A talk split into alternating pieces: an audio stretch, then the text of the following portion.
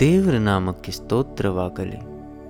ನಾಲ್ಕನೆಯ ತ್ರೈಮಾಸಿಕ ಧರ್ಮೋಪದೇಶ ಕಾಂಡದಲ್ಲಿ ಪ್ರಸ್ತುತ ಸತ್ಯ. ಇಂದಿನ ಪಾಠ ನವೆಂಬರ್ ಆರು, ಪಾಠ ಏಳು. ಇಂದಿನ ಧ್ಯಾನದ ಶಿರೋನಾಮೆ ಕಟ್ಟಲೆ ಮತ್ತು ಕೃಪೆ. ಕ್ರೈಸ್ತರ ಅನೇಕ ಪಂಗಡದವರು ಕಟ್ಟಳೆ ಮತ್ತು ಕೃಪೆಯ ಬಗ್ಗೆ ಮಾತನಾಡುತ್ತಾರೆ ಮತ್ತು ಇವೆರಡರ ನಡುವೆ ಇರುವ ಸಂಬಂಧವನ್ನು ಅರ್ಥ ಮಾಡಿಕೊಳ್ಳುತ್ತಾರೆ ಕಟ್ಟಳೆಯು ದೇವರ ಪರಿಶುದ್ಧತೆ ಮತ್ತು ನ್ಯಾಯಬದ್ಧದ ಪ್ರಮಾಣ. ಆ ಕಟ್ಟಳೆಯನ್ನು ಅಲಂಘಿಸುವುದು ಪಾಪ. ಪಾಪ ಮಾಡುವ ಪ್ರತಿಯೊಬ್ಬರೂ ಅಧರ್ಮವನ್ನು ಮಾಡುವವನಾಗಿದ್ದಾನೆ. ಪಾಪವು ಅಧರ್ಮವೇ ಎಂದು ಒಂದನೇ ಯೋಹಾನನು ಮೂರನೇ ಅಧ್ಯಾಯ ನಾಲ್ಕನೇ ವಚನದಲ್ಲಿ ನಾವು ಓದಬಹುದು.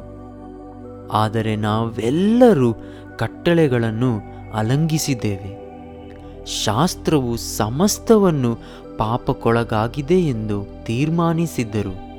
ಇದನ್ನು ನಾವು ಗಲಾತ್ಯರಿಗೆ ಬರೆದ ಪತ್ರ.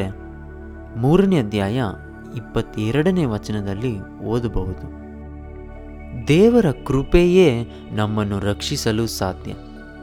ನಂಬಿಕೆ ಮತ್ತು ಕೃಪೆಯಿಂದಲೇ ರಕ್ಷಣೆಯನ್ನು ಹೊಂದಿದವರಾಗಿದ್ದೇವೆ. ಆ ರಕ್ಷಣೆಯು ನಿಮ್ಮಿಂದುಂಟಾದದಲ್ಲ, ಅದು ದೇವರ ವರವಾಗಿದೆ ಎಂದು ಎಪೇಸದವರಿಗೆ ಬರೆದ ಪತ್ರ ಎರಡನೇ ಅಧ್ಯಾಯ ಎಂಟನೇ ವಚನದಲ್ಲಿ ನಾವು ಓದಬಹುದು. ನಾವು ನಮ್ಮ ಶಕ್ತಿಯಿಂದ ನಾವು ರಕ್ಷಣೆ ಹೊಂದಬಹುದು ಎಂದು ನೀವು ಯೋಚಿಸುವರಾಗಿದ್ದರೆ ಖಂಡಿತವಾಗಿಯೂ ಅದು ನಮ್ಮ ಕೈಯಲ್ಲಿ ಆಗುವುದಿಲ್ಲ. ಇಲ್ಲ, ಬರೀ ದೇವರು ಕೊಟ್ಟ ಈ ಆಜ್ಞೆಗಳನ್ನು ಮಾತ್ರ ಕೈಗೊಂಡು ನಡೆದರೆ ನಾನು ರಕ್ಷಣೆಯನ್ನು ಹೊಂದುವೇನು ಎಂದು ನೀವು ಯೋಚಿಸುವರಾಗಿದ್ದರೆ, ಹಾಗಿದ್ದರೂ ನಮಗೆ ರಕ್ಷಣೆ ಸಿಗುವುದಿಲ್ಲ. ದೇವರ ಆಜ್ಞೆಯನ್ನು ಕೈ ಹಿಡಿದು ದೇವರ ವಾಕ್ಯಕ್ಕೆ ವಿಧೇಯರಾಗಿದ್ದು ನಾವು ದೇವರ ಕೃಪೆಯಿಂದ ಮಾತ್ರ ರಕ್ಷಣೆಯನ್ನು ಹೊಂದಲು ಸಾಧ್ಯ. ನಾವು ನಮ್ಮ ಸ್ವಂತ ಬಲದಿಂದ ನಾವು ಪ್ರಯತ್ನಪಟ್ಟು ದೇವರ ಆಜ್ಞೆಗಳನ್ನು ಮತ್ತು ಕಟ್ಟಳೆಗಳನ್ನು ಕೈ ಹಿಡಿದು ನಾವು ರಕ್ಷಣೆಯನ್ನು ಹೊಂದಬಹುದಾಗಿದ್ದರೆ ನಮಗೆ ದೇವರ ಅಗತ್ಯವೇ ಇಲ್ಲದೆ ಹೋಗುತ್ತದೆ.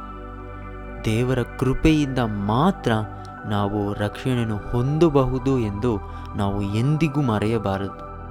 ನಾವು ಯೂದನು ಬರೆದ ಸುವಾರ್ತೆ ಒಂದನೇ ಅಧ್ಯಾಯ ಇಪ್ಪತ್ನಾಲ್ಕನೇ ವಚನವನ್ನು ಓದುವುದಾದರೆ ಅದು ಹೀಗೆ ಹೇಳುವಂಥದ್ದಾಗಿದೆ. ಎಡವಿಬ್ಬಲ್ಲದಂತೆ ನಿಮ್ಮನ್ನು ಕಾಪಾಡುವುದಕ್ಕೂ ತನ್ನ ಪ್ರಭಾವದ ಸಮಕ್ಷಮದಲ್ಲಿ ನಿಮ್ಮನ್ನು ನಿರ್ದೋಷಿಗಳನ್ನಾಗಿ ಅತಂತ್ಯ ಹರ್ಷದೊಡನೆ ನಿಲ್ಲಿಸುವುದಕ್ಕೂ ಶಕ್ತನಾಗಿದ್ದಾನೆ ಎಂದು ದೇವರ ಬಗ್ಗೆ ಹೇಳುವಂಥದ್ದಾಗಿದೆ. ಹಾಗಿರುವಲ್ಲಿ ನಮ್ಮನ್ನು ನಿರ್ದೋಷಿಗಳಾಗಿ, ಸಂತೋಷದಿಂದ ನಮ್ಮನ್ನು ಕಾಪಾಡಲು ದೇವರಿಂದ ಮಾತ್ರ ಸಾಧ್ಯ, ಪ್ರಿಯರೇ. ಆದುದರಿಂದ ನಮ್ಮ ಕೈಯಿಂದ ನಮ್ಮನ್ನು ರಕ್ಷಿಸಲು ಸಾಧ್ಯವೇ ಇಲ್ಲ ಎಂದು ನಾವು ಸ್ಪಷ್ಟವಾಗಿ ನಮ್ಮ ಜ್ಞಾನದಲ್ಲಿ ನಾವು ತಿಳಿದುಕೊಳ್ಳಬೇಕಾಗಿದೆ.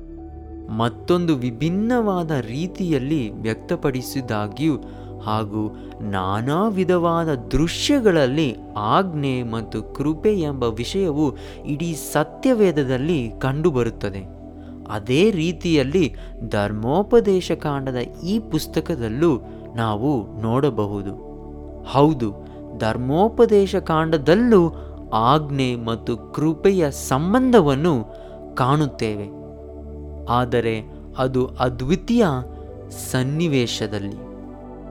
ಆಜ್ಞೆ ಮತ್ತು ಕೃಪೆಯ ಸಂಬಂಧವನ್ನು ಇನ್ನೂ ಆಳವಾಗಿ ನಾವು ಈ ವಾರದ ಪಾಠದಲ್ಲಿ ಕಲಿಯಲಿದ್ದೇವೆ. ಮರೆಯದೆ ಈ ವಾರದ ಪಾಠಗಳನ್ನು ಕೇಳಿ ಮತ್ತೊಂದು ಧ್ಯಾನದಲ್ಲಿ ನಿಮ್ಮನ್ನು ಭೇಟಿ ಮಾಡುತ್ತೇನೆ. ಅದುವರೆಗೂ ದೇವರು ನಿಮ್ಮನ್ನು ಆಶೀರ್ವದಿಸಿ ನಡೆಸಲಿ. ಆಮೇನ್.